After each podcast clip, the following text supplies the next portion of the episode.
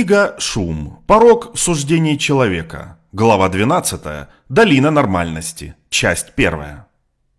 Теперь мы обратимся к более общему вопросу. Как нам достичь покоя в мире, в котором многие задачи легкие, но многие другие находятся во власти объективного невежества?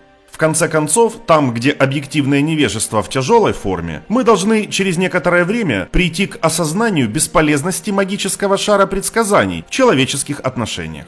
Но это нетипичное восприятие мира нами. Напротив, как было предположено в предыдущей главе, мы отстаиваем безоговорочную готовность делать смелые прогнозы о будущем на основе небольшого количества полезной информации.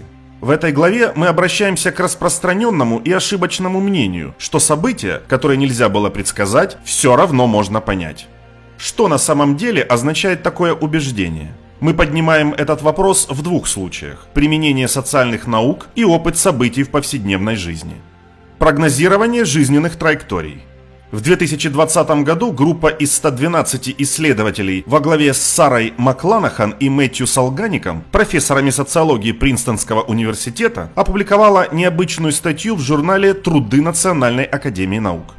Исследователи стремились выяснить, насколько социологи на самом деле понимают, что произойдет в жизненных траекториях социально уязвимых семей. Зная то, что они знают, насколько хорошо социологи могут предсказывать события в жизни семьи.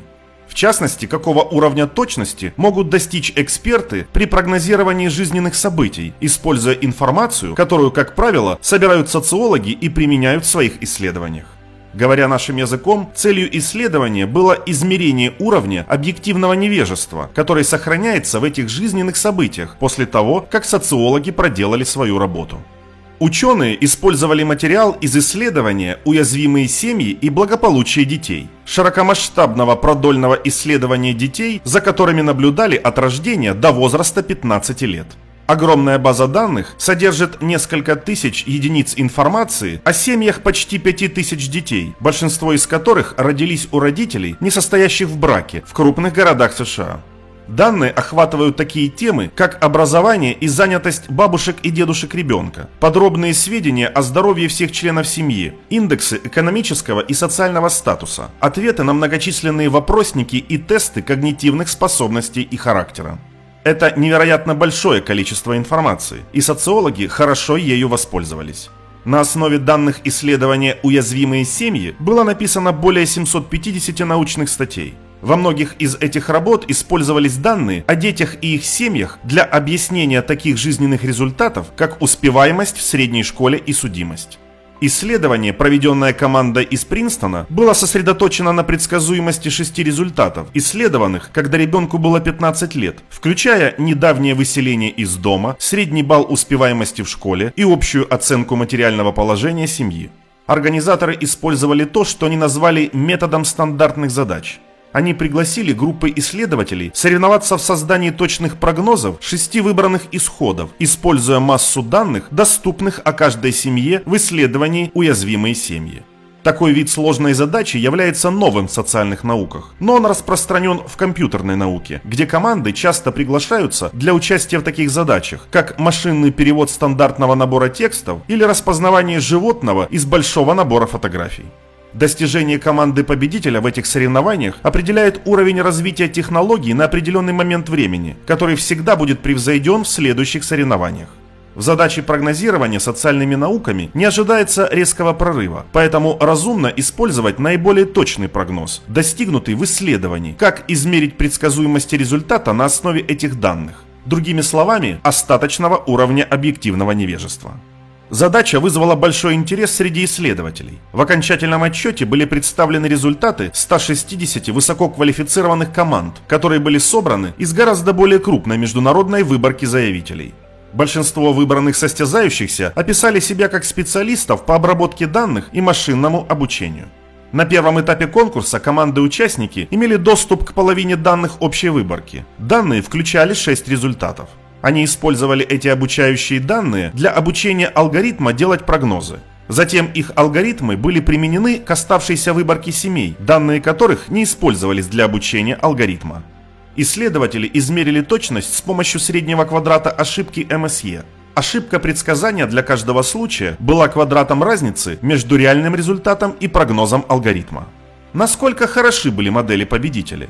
Сложные алгоритмы машинного обучения, обученные на большом наборе данных, конечно же превзошли прогнозы простых линейных моделей и, соответственно, превзошли судьи людей.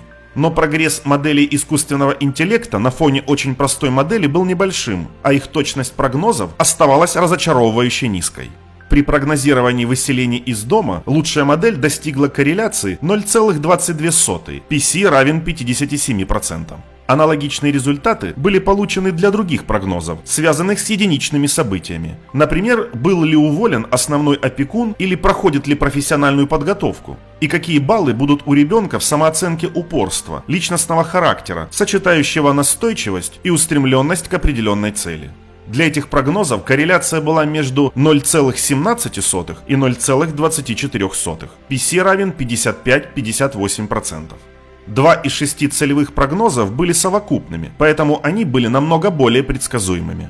Прогнозные корреляции средней успеваемости ребенка были 0,44, PC равен 65%, и 0,48, PC равен 66%, с суммарным показателем материальных трудностей за предыдущие 12 месяцев.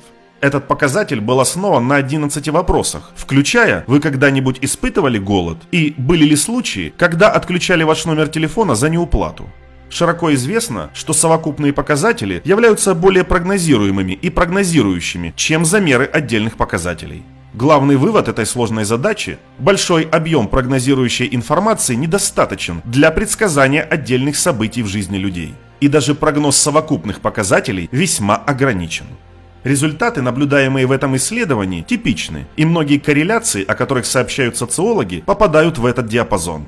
Тщательный анализ исследований в области социальной психологии, охватывающий 25 тысяч исследований с участием 8 миллионов лиц за 100 лет, пришел к выводу, что социально-психологические эффекты обычно дают значение R, коэффициент корреляции, равный 0,21. Гораздо более высокие корреляции, такие как 0,60, о которых мы упоминали ранее, между ростом взрослого человека и размером стопы, являются типичными для физических измерений, но очень редко встречаются в социальных науках. Обзор 708 исследований в области поведенческих и когнитивных наук показал, что только 3% зарегистрированных корреляций равнялись 0,50 или больше. Такие низкие коэффициенты корреляции могут стать неожиданностью, если вы привыкли читать о результатах, которые представлены как статистически значимые или даже высоко значимые. Статистические термины часто вводят в заблуждение читателя-непрофессионала, и слово «значимый» возможно худший пример. Когда результат описывается как значимый, мы не должны делать вывод о том, что описываемый им эффект является сильным. Это просто означает, что вывод вряд ли будет результатом случайности.